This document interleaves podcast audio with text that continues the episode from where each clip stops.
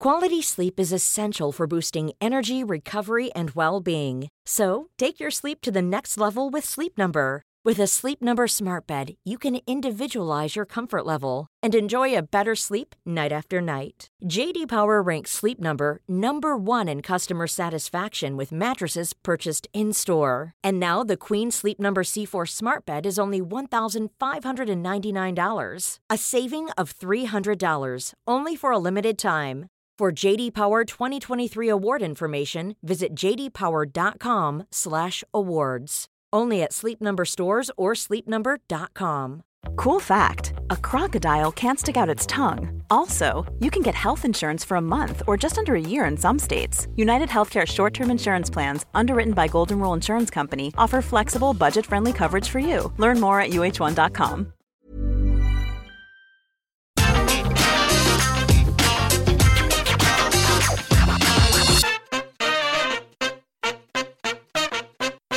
They say hate can be a hell of a motivator, but so too can spite. Time and time again, whether detailed or merely implied, we've seen performers sent in a certain creative direction or handed a new character solely as a way to get one over on that particular talent, one of their colleagues, or even somebody in a rival organization. With that in mind, I'm Adam Wilborn from What Culture, and these are eight wrestling gimmicks probably made out of spite. Number 8. Cyrus the Virus. These days, Don Callis is often seen at the side of one Kenny Omega. In addition to that, the Canadian has served as an EVP of Impact Wrestling and a commentator for both Impact and New Japan in recent years. Back during the late 90s, though, with Paul E. Dangerously forever keen to play on real life and use his television products to fire shots, Don Callis debuted as Cyrus the Virus on ECW TV. Paulie utilized this character as a further way for him to vent his frustrations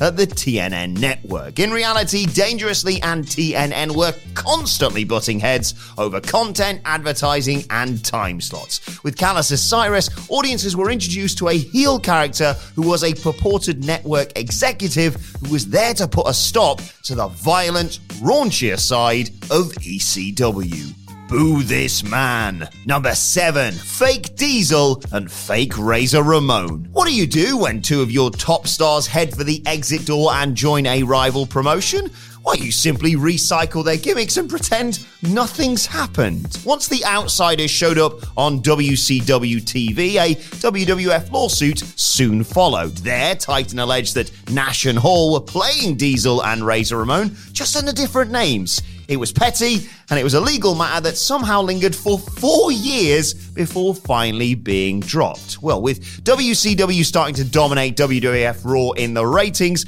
September 1996 saw Jim Ross boldly proclaim how Diesel and Razor were returning to McMahon's promotion.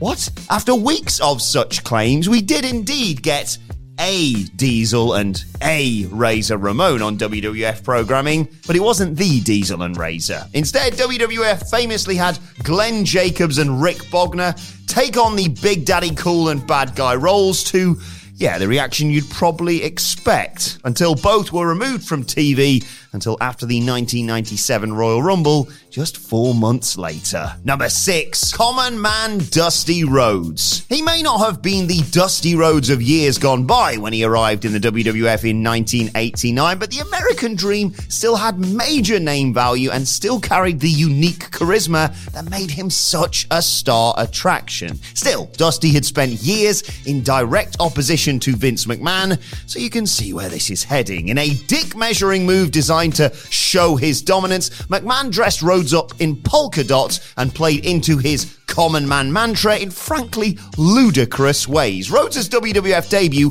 was accompanied by vignettes of him fixing toilets, changing tyres, pumping gas, collecting bloody garbage, working as an apprentice butler of all things. Added to this, the Dream's previous promos of pretty young women chasing him were replaced by the presence of 54 year old Sapphire. All of this and more was largely just done so Vince McMahon could show how even the biggest of NWA names would bend to his almighty wrath.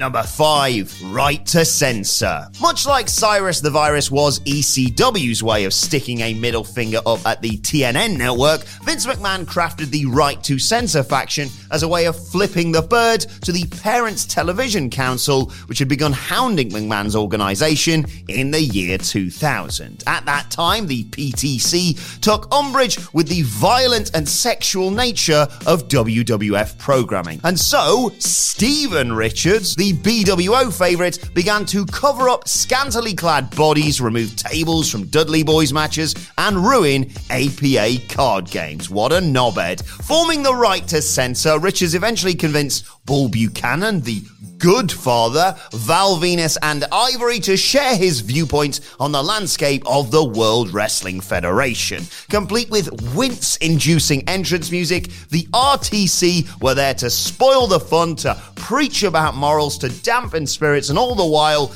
being a heel group who used underhand methods to achieve their own success. Number 4. Demolition. Created due to a mixture of jealousy and spite, Demolition was put together because Vince McMahon wanted his own Road Warriors, and when he wasn't able to tame Hawk and Animal and bring them to New York, McMahon instead decided to just create his own variation of them. There was face paint, there was intimidating ring gear, there was the banging entrance theme, and there were the intense, let's say, erratic promos. To that end, Eadie and Darsow smashed it as Demolition, but once Vince did land Hawk and Animal in 1990, Demolition, which now included Crush, was quickly steamrolled by the Legion of Doom. Number 3.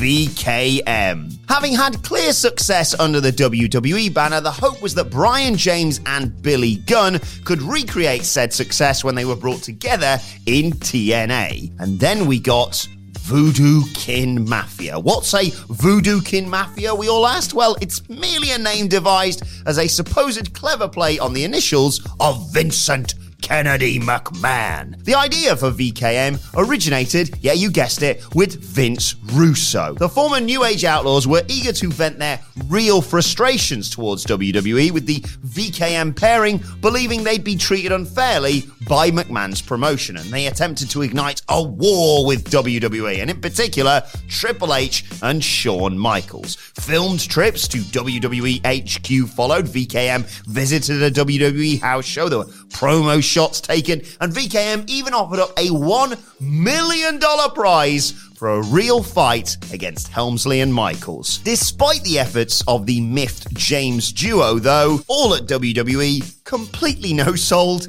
any of this. Number two, the billionaire Ted skits. The billionaire Ted skits of 1996 WWF programming were the creation of a desperate Vince McMahon. Up until that point in time, McMahon had operated under a mantra of never referencing rival wrestling promotions, but he'd lost main event attractions like Hulk Hogan and Randy Savage to WCW, and WCW Nitro were starting to topple WWF Raw on a worrying basis when it came to ratings. Backed into a corner, struggling to find new stars, and not helped by Kevin Nash and Scott Hall's impending departure, Vinnie Mac fired back by creating the characters of the Huckster, the Nacho Man, Scheme Gene, and yes, Billionaire Ted. These skits were designed to highlight how old and broken down WCW's roster was, how Ted Turner was merely some bumbling hillbilly, and also to question the values and practices of Turner's company, including insinuating steroid abuse in WCW. If the billionaire Ted stuff was a one off, sure, it was mildly entertaining, but the fact that these segments played out for three whole months and culminated in a match where Huckster and Nacho Man suffered heart attacks meant this all became tedious, tasteless, and yeah, stunk of desperation. Number one, Oklahoma. In amongst some of the dross served up in the final two years of WCW's lifespan, there was nothing more distasteful than Oklahoma. This was a character played by WCW writer Ed Ferrara and was created for the sole purpose of mocking Jim Ross. How could you dislike Jim Bloody Ross of all people. While it's one thing to wear a black cowboy hat and carry a bottle of barbecue sauce, Ferrara crossed the line of good taste by leaning heavily into Ross's Bell's palsy condition in his JR parody. If a wrestler was handed this gimmick, the performer involved could be somewhat excused due to this being a decision forced upon them by upper management. In the case of Oklahoma, though, this heinous act was purely a creation of Ferrara and, oh good, here's his name again, Vince Russo. Prior to arriving in WCW, Ferrara had spent 16 months under the employ of WWF, extremely frustrated by the more traditional approach to the business of veterans like Jim Ross and Jim Cornette. Thus, the jump to WCW and subsequent creation of Oklahoma was done as a way to take a classless shot at someone with which they butted heads. Arseholes. I'm Nick Friedman. I'm Lee Alec Murray. And I'm Leah President. And this is Crunchyroll Presents The Anime Effect. We are a new show breaking down the anime news, views, and shows you care about each and every week. I can't think of a better studio to bring something like this to life. And yeah, I agree. We're covering all the classics. If I don't know a lot about Godzilla, which I do, but I'm trying to pretend that I don't right Hold now. it in, hold on. And our current faves. And... Luffy must have his due. Tune in every week for the latest anime updates and possibly a few debates. Oof. I remember, what was that? say what you're going to say, and I'll circle back. You can listen to Crunchyroll Presents The Anime Effect every Friday wherever you get your podcasts, and watch full video episodes on Crunchyroll or the Crunchyroll YouTube channel.